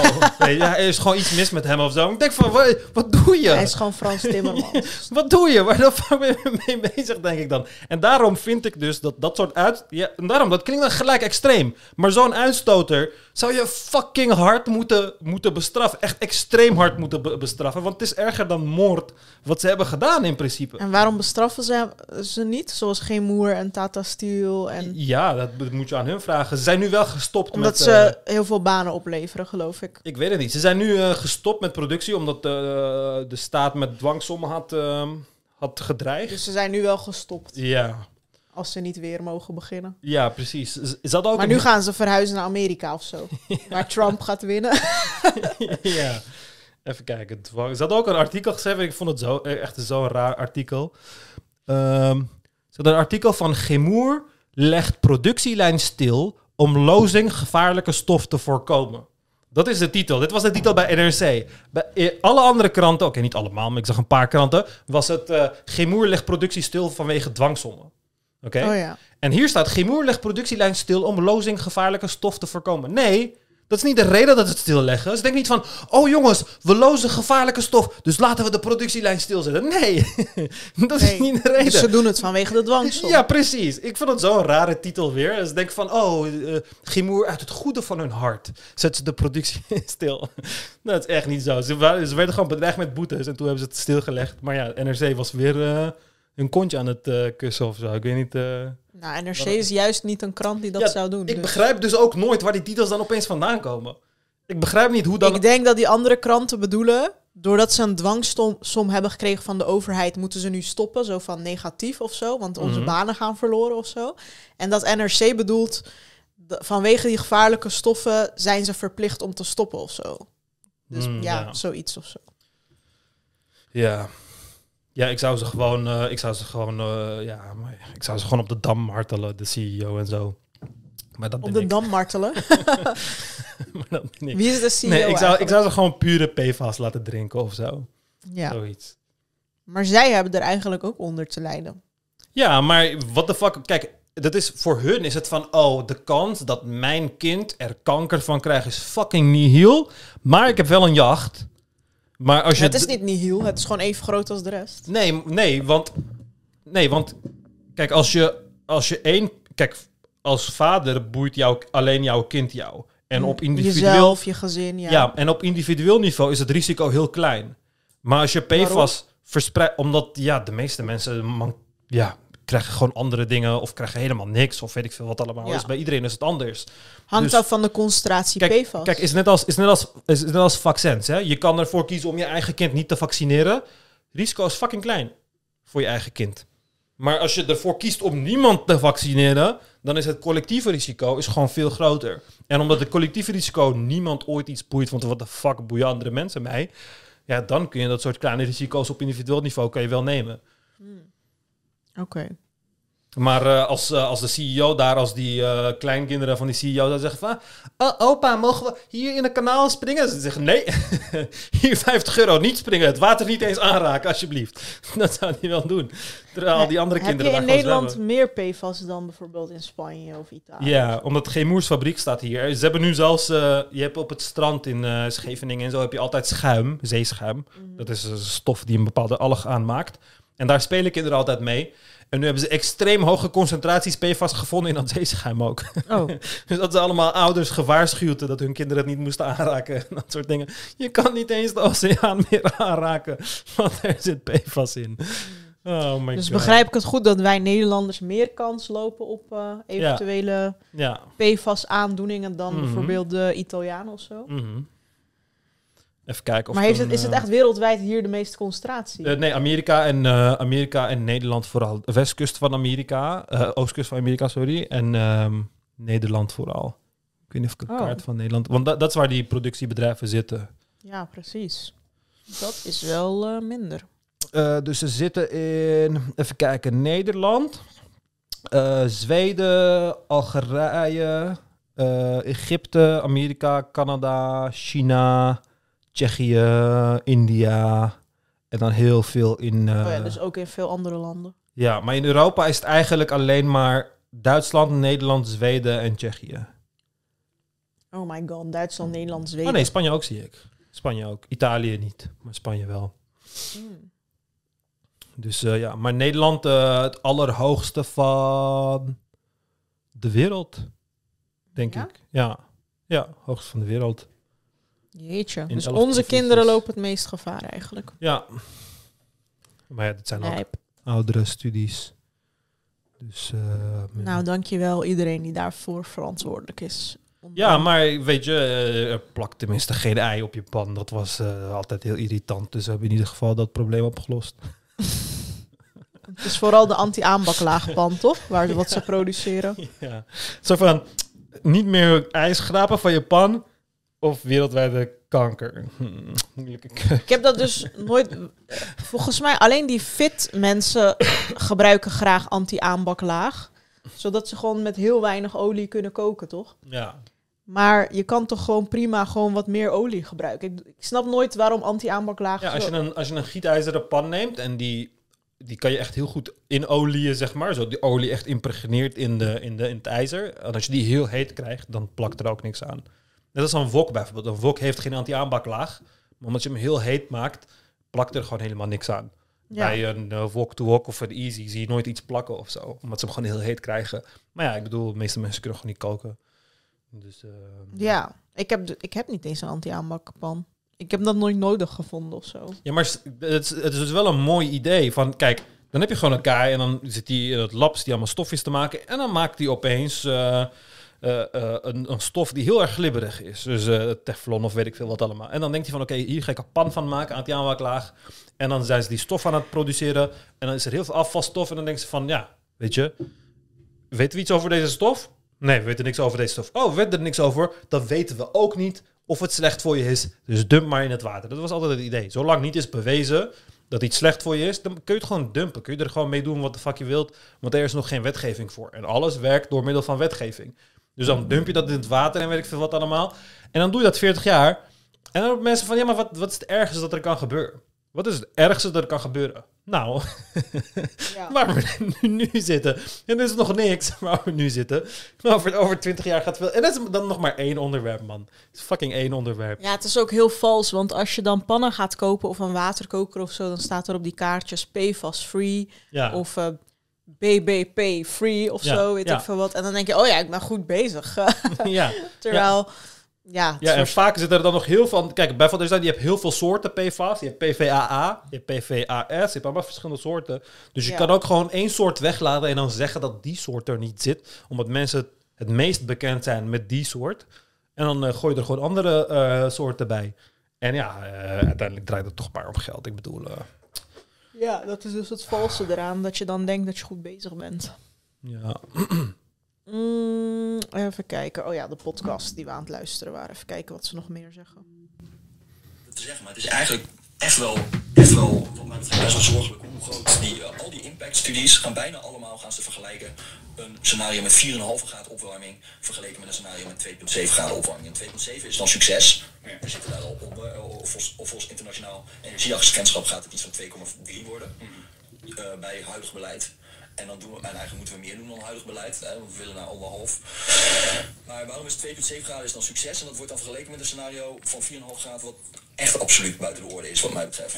Maar eh, dat wil ik nog zeggen. In, die, eh, in, eh, in de laatste IPCC-rapport over de impact van klimaatverandering is meer dan de helft van al die onderzoeken gebruikt dat hele extreme scenario. Wat dus echt heel onrealistisch is. Ja, een scenario dat er straks uitgaat, wordt nu nog. Ja, en tot op de dag, want, ze hebben dus ook een soort van eh, allemaal databases nu van die impactliteratuur, dat ze gaan kijken van welke scenario's worden nou het meest gebruikt. Ook in 2021, terwijl we echt wel zien om ons heen dat we totaal niet in een wereld gaan leven waar we vloeibare kolen gaan rijden, is, is, is, gewoon, is gewoon de meest gebruikte scenario, is die, is die hele extreme. Er wordt enorm overdreven. Ja, nou ja, als zelfs Rutger Bregman het zegt, Ik, eh, ik snap het niet. kun je toch niet... Ze gebruiken... Hij zegt ze gebruiken de meest extreme scenario van 4,5 graden. Ja, Terwijl maar het- dat is één van de scenario's die je gebruikt. Het is niet dat ze alleen die scenario gebruiken. Kijk, hij zegt hebt- meer dan de helft. Ja, ja. Meer dan de helft van de studies heeft die scenario erin. Maar het is niet dat ze alleen die scenario gebruiken. Ze gebruiken die scenario, want het is de meest extreme scenario. Dus je hebt verschillende projecties. Je hebt meest eh, eh, positieve eh, scenario, meest negatieve scenario en je hebt middenin. Je hebt er veel meer, maar bekijk het gewoon zo. Je hebt positief, Ja. negatief, middenin. En dan heb je meerdere studies dat je dan gaat kijken wat de effecten van die projecties zijn. En veel van die studies gebruiken ze allemaal. Dus het meest extreme, het minst extreme en de gemiddelde. En zij hebben daar dan kritiek op. Maar er zijn geen studies die alleen maar de meest extreme scenario gebruiken. En als ze dat wel zouden doen, dan zouden ze zeggen van dit is het effect van het meest extreme scenario. Dus als we nu ongelimiteerd verder zouden gaan. Dus ik, ik snap niet hoe je dan een studie ehm, verkeerd, eh, een studie op een andere manier kan framen door de meest extreme scenario te gebruiken zonder te vermelden dat je de meest extreme scenario gebruikt. Dat kan niet, want zo'n paper zou niet eens door de peer review komen. Dus ja, ik, ik weet niet wat het probleem dat ze hierin zien heel erg is. Ik denk dat het eigenlijk voornamelijk een, een onbegrip is van hoe die studies werken. Want ja, ik zie dat niet zo he- heel erg voor me. Ze zeiden ook van, ja, ze gebruiken 2,7 graden tot... eh zei die nou 2,7 tot weet ik veel wat? Dat is Fahrenheit. 2,7 graden Fahrenheit. En hij noemde het als Celsius. Dat is 1,5 graden Celsius. Want 1,5 is de laagste. Maar hij zei 2,7, dus hij haalt zelfs Fahrenheit en Celsius door elkaar. Wat ook best wel ra- raar is. Ik neem aan dat als je al die onderzoek hebt gelezen, dat je dan wel weet dat die 2,7 Fahrenheit is en niet Celsius is, zeg maar. Het is altijd 1,5 graden. 1,5 graden beste scenario, eh 2 tot 4 graden worst case scenario. Ja, ze zeggen dus met huidig beleid 2,3. Beste scenario is 1,5. En extreemste is 4,5. Ja, tegen 2100 aan, ja. Dus zij vinden het denk ik onzin dat je überhaupt naar die 4,5 kijkt of zo. Dat ja, maar je, maar je moet er naar kijken. Kijk, als je, er, als je er alleen naar kijkt, als je alleen naar dat kijkt en niet vermeldt dat je dan alleen naar het meest extreme situatie kijkt, dan ben je frauduleus bezig. Maar zo'n onderzoek zou ook niet door de peer, peer review komen. Maar als je de meest extreme scenario neemt en je zegt van dit zou de effecten zijn van de meest extreme scenario, dan ben je nergens mee. Dat is hetzelfde als dat je het meest extreme scenario van vluchtelingen neemt in Nederland en dan zegt van dit is het resultaat bij de meest extreme eh, scenario van vluchtelingen in Nederland. Daar is niks mis mee. Als je zou zeggen van dit is hoeveel vluchtelingen er gaan komen en dan het zonder te vermelden het meest extreme scenario gebruikt, tuurlijk. Maar geen van de fucking IPCC-studies doen dat, want zo'n studie zou niet eens door de peer review komen. Dan hoor je dat gewoon te vermelden, vrij overduidelijk. Wetenschappelijke studies zijn vrij duidelijk daarin, zeg maar. Ze zijn vrij duidelijk ingedieerd met wat ze bedoelen. Dus ja, ik weet niet. Ik weet niet wat ze hier... eh, hier maar dan zou ik eh, die, die eh, hele podcast van Rutger Bregman en die andere guy moeten horen. Of de correspondent. Want het deel dat hun eruit knippen en presenteren, vertrouw ik dan niet. Dan zou ik even die hele ding moeten kijken. Ja. Maar is dit Rutger Bregman in de correspondent? Of is het de correspondent die het heeft over Rut- Rutger Bregman? Nee, dit is gewoon Rutger Bregmans stem. In, In- hun in- podcast, ja, correspondent. Oké, ga ik die even luisteren dan thuis. Ja. Ik weet niet welke aflevering, maar ik denk gewoon de laatste.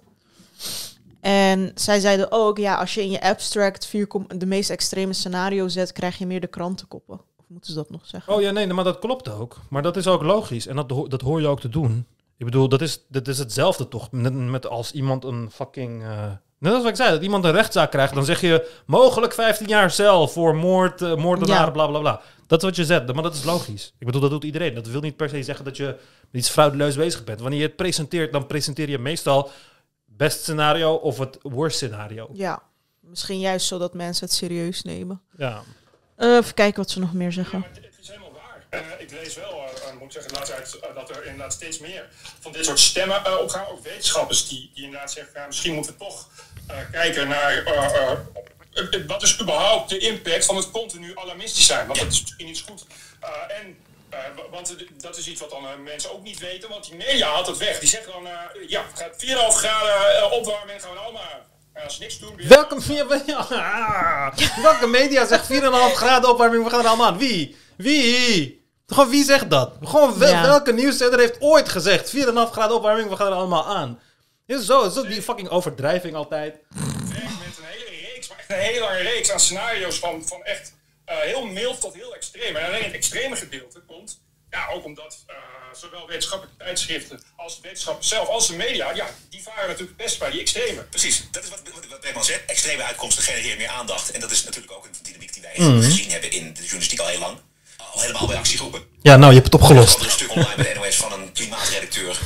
Wat moet ook zijn geld opbrengen. Die dan maar is gaan rondbellen of er nog andere extremen op stapel staan. En die komt dan uit bij experts die waarschuwen dat de regen weliswaar van geen ophouden weet. Maar dat de extreme droogte er al weer aankomt. Ja, maar wat er gebeurt is... Kijk, het domme hier dan is, kijk, hij... We hebben heel veel klimaatontkenners gedaan. We hebben wateroverlast. Maar wetenschappers in Nederland zeggen nu al dat we droogte gaan hebben. Dat we moeten- moeten oppassen op droogte. En dit werkt gewoon niet in mensen hun hoofd. Gewoon, ik word, het werkt gewoon niet in mensen hoofd. Dus ik van, oh, maar het is nu toch nat? Het is nu toch nat? Hoe kan het straks droog zijn? Het is nu toch nat? Is, ja. En hij denkt zo van, oh ja, maar die wetenschappers zijn kankerdom. Want eerst zeggen ze wateroverlast en nu zeggen ze droogte. Ik van, maar zo werkt het niet. Zo werkt het niet. Het kan toch nu snel veel regenen en dan in de zomer helemaal niet. Is het zo moeilijk te processen in je hoofd? Is het zo moeilijk? Het is zo van, ja, we hebben je. We hebben je. Eerst zei je regen en nu droog. Het kan helemaal niet. Huh. Ik denk van, het is zo dom. Het is zo'n domme manier van ernaar kijken. We weten toch, wat liegen we over dat we te weinig water hebben in de zomer? Liegen we daarover? Voor wat? Voor George Soros? Voor wat liegen we? Dit is zo raar. We hebben wateroverlast. In de winter gaan we blijven hebben. En we gaan waterschaarste hebben in de zomer. gaan we ook blijven hebben. En daar waarschuwen wetenschappers. Daar waarschuwt dan een of andere fucking Henk. Die dan 40 jaar van zijn leven heeft gespendeerd aan de waterstand in Nederland. Echt zo'n waternerd. En dan hij zegt het gewoon uit zijn hart. Van jongens, oppassen. Want in de, we hebben allemaal onderzoeken gedaan. En ik geef veel om Nederland. Oppassen in de zomer hebben, krijgen we weer watertekorten. Dus boeren, wees zuinig met water. Hou je waterstanden hoog en weet ik veel wat. Dan komt deze mogol. Nee, nee, het is een complot. Het is een complot. Eerst zijn ze nat en nu zeggen ze droog. Is een complot. Ze zitten gewoon fout. Nee, zo werkt het helemaal niet. Het zijn gewoon mensen die fucking onderzoek hebben gedaan en die weten waar ze over praten. Unlike deze, deze guy, wie de fuck het ook is. Ja, mensen vinden het moeilijk te begrijpen, denk ik. Ook Ja. op Twitter. Ja, het is nu toch koud. Ik dacht dat de aarde... Ja, en ik ben, het ook, ik ben het wel eens wat hij zegt over die, wat, wat klimaatalarmisten en zo doen. Wees gewoon geen motherfucker. Ik ben, ik ben klimaatalarmist. Ik sla die alarm zo. Sla ik die alarm zo. Ik ben klimaatalarmist. Proud. Maar er zijn zoveel klimaatalarmisten die dom zijn. Die om de domste dingen alarm slaan en zo. En dan krijg je dit soort mensen die dan gaan overdrijven. Vind ik ook grappig. Dat hij zegt van... Oh, en die wetenschappers kiezen voor het meest extreme scenario. Terwijl hij hier letterlijk de hele tijd de meest extreme dingen aan het roepen is. Van... Oh, in het nieuws zeiden ze, we gaan er allemaal aan. Je doet toch hetzelfde. Je kiest de meest extreme scenario in je hoofd. Van wat er in het nieuws heeft kunnen staan. Heb je verextremiseerd en dan presenteer je het zo. Dat is wat mensen doen. Mensen reageren beter op extre- eh, extreme uitspraken en allemaal dat soort dingen. Ja, Maar ik bedoel, het, hetgeen wat je op aarde kan vinden, wat het meest genuanceerd is, de creatie op aarde, die altijd ten alle tijd het meest genuanceerd zal zijn op aarde, is altijd een wetenschappelijke studie. Dus voordat je kritiek gaat hebben op wat er in de abstract van de wetenschappelijke studie staat om de interesse te wekken, denk van ja, dat is de laatste plek waar je moet kijken, letterlijk. Vooral als je gewoon hele simpele dingen niet begrijpt. Zoals dat droog kan zijn en dat het nat is. ja, ik vind het. Ja. Ah. Soms denk ik, dit is ook de reden waarom ik vind dat. Kijk, met al deze zaken moeten we altijd van. Oh, we moeten mensen aan onze kant krijgen. We moeten mensen duidelijk maken dat klimaatverandering een ding is. Zodat we de, we de, de stem van de massa hebben. Zodat we dan veranderingen kunnen maken in de politiek. Maar ik wil dat niet. Ik wil niet al deze mensen erachter hebben en zo. Want hun mening boeit me niet. Ook al sta je achter, een, een, sta je achter iets wat juist is. Als je erachter staat vanwege de verkeerde redenen, je vecht voor het klimaat omdat je de levens van je kinderen wilt redden, fuck you. Ik wil niet dat je vecht voor het klimaat. Fuck you, want je weet niet waar de fuck je het over hebt. Oprotten daarmee. Maar omdat we leven in een democratie en dingen kunnen pas veranderen als iedereen daarvoor kiest, moeten we mensen voorliegen met emoties van: oh, maar jouw leven is ook in gevaar en het leven van jouw kinderen. En dan krijgen ze zo'n hele paniekding, want anders boeit het ze niet. Als je zegt, ja, nou, als de grijze bokstor uitsterft, dan hebben we geen wortels meer in eh, Nigeria. Dat boeit niemand. Boeit letterlijk geen, niemand. Maar als je zegt van, ja, eh, fucking, je kind gaat dood van de hitte, want het wordt 65 graden in Nederland. Dan gaan ze opeens de fucking A10 blokkeren. En waarom? Omdat het democratie is. Omdat de slimme mensen de domme mensen moeten voorliegen, omdat ze te dom zijn voor het slimme eh, deel zodat ze gaan stemmen voor hetgeen wat we willen veranderen in de wereld. Het is zo'n dom systeem altijd. Dat is zo dom. Ja, ze proberen dat nu wel een beetje te eh, omzeilen door... Je hebt zeg maar de rechten van de mens en de grondrechten en zo. En één daarvan is bijvoorbeeld eh, leven in een schoon eh, milieu of zo. Mhm. Dus wat ze nu doen is dat ze ja, rechtszaken starten Ja. bij de rechter. En dan bijvoorbeeld Shell aanklagen of weet ik veel wat, of Mm. PFAS of wat dan ook. En dat die rechter ze dan gelijk geeft, Ja. omdat bijvoorbeeld de studies bewijzen dat het milieu vervuilt. Ja, ja, dat vind ik een veel betere manier dan de massa mee. Fuck de massa. De massa moet helemaal geen reet. Ga gewoon op je reet zitten. Ga thuis PlayStation of zo. Ga naar werk. Zorg voor je kinderen. Maar gewoon niet bezighouden met klimaat, dit en klimaat, dat. Want dan moet je al die mensen... Kijk, dat is alleen maar... Iedereen kan, kan alleen maar een discussie hebben over het klimaat. En wat de effecten zijn van allemaal verschillende dingen. Als iedereen daar in onderwezen wordt. Dat is de enige mogelijkheid dat we daar een, een constructief gesprek mee kunnen hebben. Hier, eh, gewoon op de podcast, op werk, op school met collega's en weet ik veel wat allemaal. Enige manier om een daadwerkelijk constructief gesprek te hebben met feitelijkheden is dat we allemaal erin onderwezen zijn. Zijn we dat? Nee. Ik weet shit over klimaatveranderingen en ik weet meer dan 99% van de mensen die hier naar kijken. Terwijl ik shit weet. In het grote plaatje weet ik shit over klimaatverandering. Dus het hele idee dat we dan daar allemaal een mening over moeten hebben, weet ik veel wat, is gewoon irritant. Maar het systeem waarin we in leven benodigt dat. Het is gewoon benodigd in zo'n systeem. We moeten al die mensen meekrijgen en weet ik veel wat allemaal. Het is zo irritant.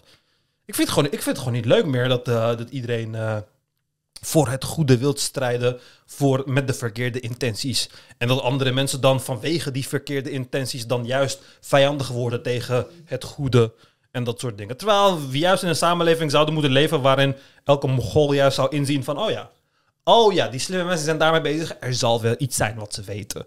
Tot nu toe doen we het best goed. We zijn het beste land op aarde.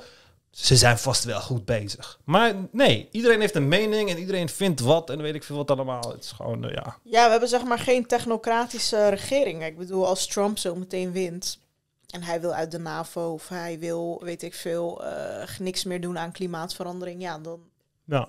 wie, wie, hoe, wie kan hem dan tegenhouden of zeggen van hé, hey, dat mag niet of ik veel wat. Ja, precies. Niemand. En ook met ehm, bijvoorbeeld heel veel mensen zeggen van ja, eh, PVV heeft gewonnen, maar voor alles is er een verdrag en daar kunnen ze helemaal niet tegen ingaan. Mm. Maar ik hoor ook in andere podcasts, je kan gewoon uit verdragen gaan. Je Ja. kan ook gewoon uit de EU gaan, weet je wel. Je, Ja. je hoeft echt nergens naar te luisteren, Alles zeg maar. kan, ja. Dus ja, als je wilt kun je gewoon geen belasting betalen ook. Alles kan gewoon. dat gaat wel eens moeilijker, maar ja. Nee, maar het kan. Uiteindelijk kan het. Kijk, uiteindelijk heb je... Want kijk, het is net als... Wanneer je een kind bent, oké, dan eh, moet je dingen doen van je ouders. Je kamer opruimen en weet ik veel wat allemaal. En dan soms wil je het niet doen. En dan bedreigt je ouders je. Dan zeggen ze, oh, als je dat niet doet, op een hele, hele jonge leeftijd, als je eten niet op, opat, dan zeggen ze van, oh, de politie komt eraan. Eet snel je eten op. En zo, dan ging je snel je eten opeten en weet ik veel wat. Of op ou- oude leeftijd kreeg je fucking eh, huisarrest of weet ik veel wat. En dan op een bepaalde leeftijd kwam je erachter van, oh, jullie kunnen mij niks doen. Jullie, oh, jullie kunnen mij niks. Jullie kunnen mij niet eens slaan. Ik kan gewoon aan de politie. Dacht, dan kwam je daar gewoon ook op scholen en zo. Dacht, dan kon je gewoon een grote bek hebben tegen je leraar. Dan dacht je van, oh, ik ben er net achter gekomen dat ze niks kunnen doen. Ze kunnen me niet staan, ze kunnen me niet tegenhouden. En weet ik veel wat allemaal. En zodra je door hebt, Dan Dat- voel je je machtig. ja, dan voel je je fucking machtig. En in het echte leven is het ook zo. Heel veel van die dingen, ja. Er gebeurt niet echt iets heel ergs als je je niet houdt aan heel veel van die dingen. Je kan gewoon shit skippen. Je kan gewoon een familie maken ergens en dan naar een ander land gaan en ze achterlaten en een nieuwe familie maken. Je kan mensen bedriegen. Je kan mensen oplichten. Je kan de wet overtreden. En mm, er gebeurt niks. Er is geen God die je straft. Heel vaak komt een regering of een politiemacht niet achter je aan.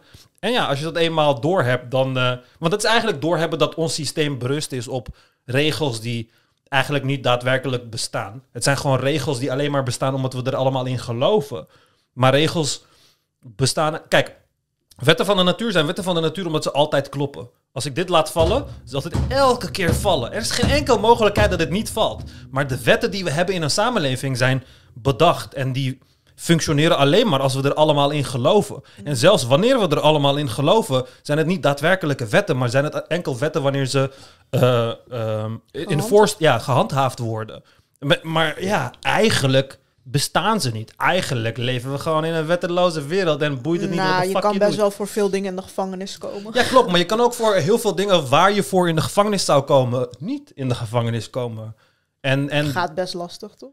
nou, ik denk dat als Zelfs ik- Taki is, Taki is gepakt in Dubai. Ja, maar het hangt ook van de dingen af die je doet. Hè? Want kijk, als, als Tachi geen media-aandacht had, dan had ze ah, aan Tachi ook helemaal geen reet gedaan. Ja, Het hij is heeft maar zelf een selfie gestuurd, geloof Het is, ik. maar, het is maar als ze je willen pakken, dan zullen ze je pakken. En als er te veel aandacht op je is, dan, dan, dan gaat het ook gebeuren. Maar ik kan jou garanderen dat niemand bij geen moers de, de bak in gaat. Maar ik kan jou ga- garanderen dat als ik het was, die 100.000 ton eh PFAS zo even vanuit de vrachtwagen zo had gedumpt in het water en de politie kwam, dan was ik wel de cel in gegaan. dus er zijn gewoon eh, posities waarin je, ja, eigenlijk soort van die, die pestkop in de klas bent die erachter is gekomen dat de meester hem helemaal niks kan doen. Dat, Dat ben is je. Trump. Ja, dat ben je dan eigenlijk. Hij trekt zich helemaal niks van eh, iets aan. Ja. Ja, soms maak ik me wel zorgen, want je ziet overal in Europa nu dat rechtse mensen aan de macht komen. Het is echt fucking heet, by the way. Kan die deur open? Heb jij het koud? Onder je raam? Ik heb het zeker niet heet, maar... eh, ja, die, Helemaal eh, aan het ja, doe maar de ver- door je betoog misschien. Ja, doe dat maar uit sowieso. En je kan ook wel het raam open doen.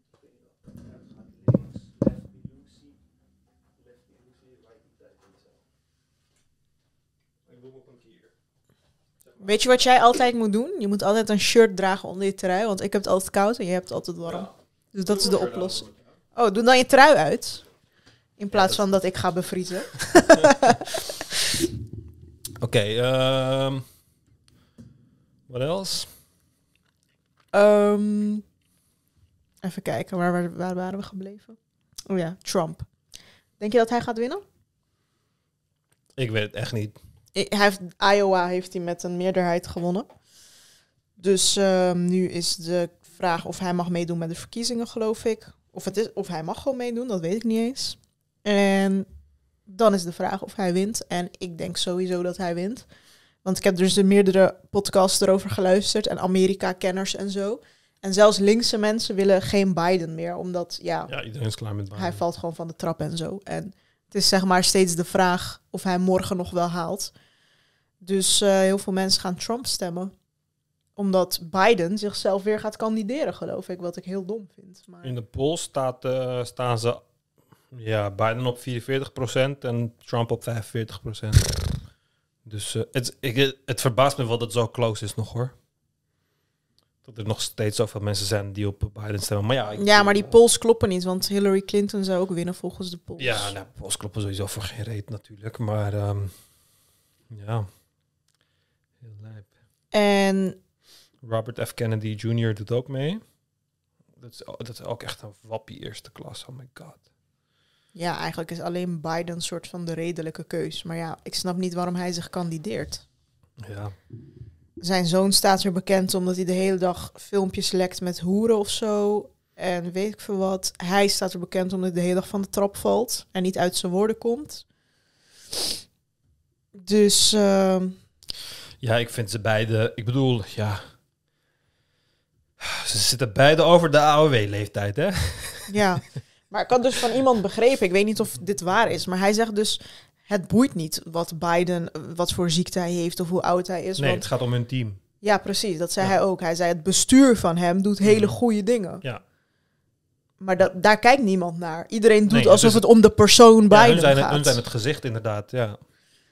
Ja, ze moeten eigenlijk dat, dat gezicht changen. Maar het, is, het is net als eh, dat je vroeger, weet je, vroeger had je uh, Nili en Vanilli of zo. Het was zo'n duo die enorm populair werd in Europa. Zo'n muzikantenduo.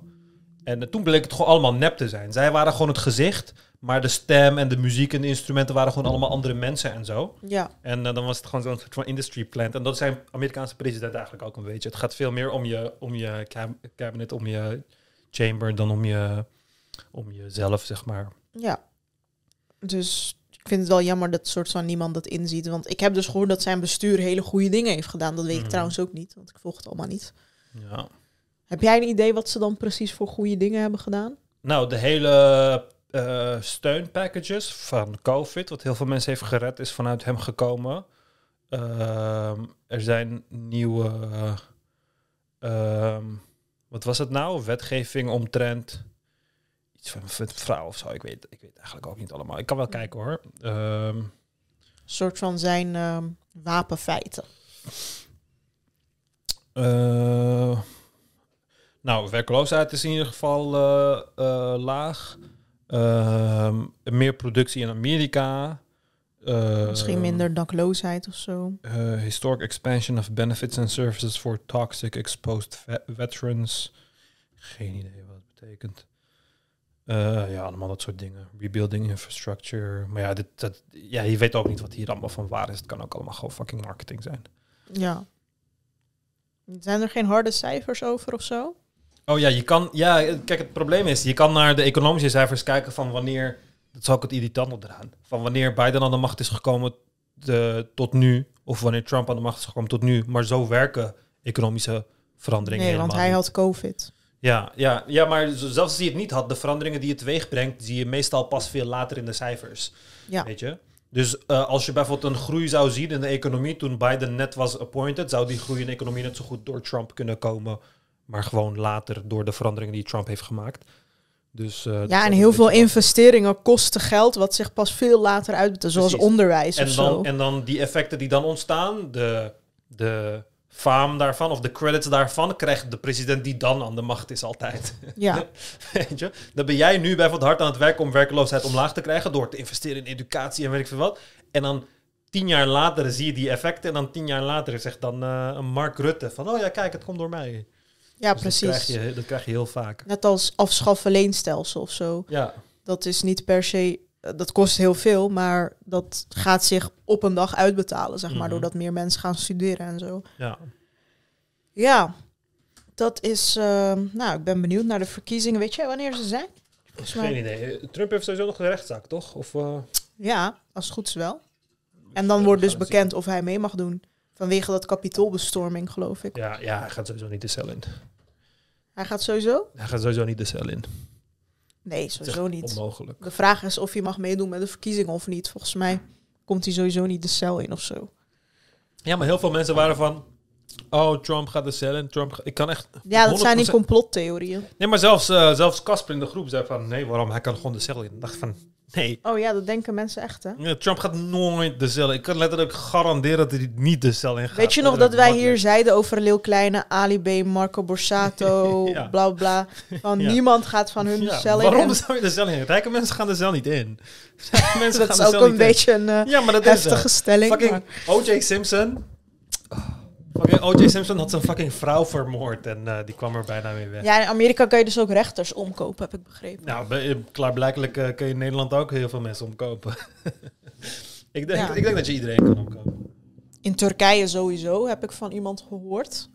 Maar in Amerika ook. Dan heb je gewoon conservatieve rechters en progressieve. En je weet Ja. gewoon van die gunt jou. Dus die ga je gewoon even Mhm. zo 2 miljoen in een koffertje geven. Ja. Weet je nog dat die EU-parlementariërs of zo... Ik weet niet, één daarvan had toch in haar huis... had ze toch gewoon alleen maar koffers met geld. Er was iets met Qatar. Er Ja, was, zoiets. Er was iets dat Qatar had de EU mensen omgekocht of zo voor positieve Ja, ze had gewoon alleen maar koffers met geld thuis. Ja. Even kijken. Ehm, ja, ik denk dat we deze aflevering wel kunnen afsluiten. ja. Dan gaan we in de volgende aflevering door over Koranverbrandingen en over van alles. Dus blijf kijken en tot de volgende keer. Tot de volgende keer.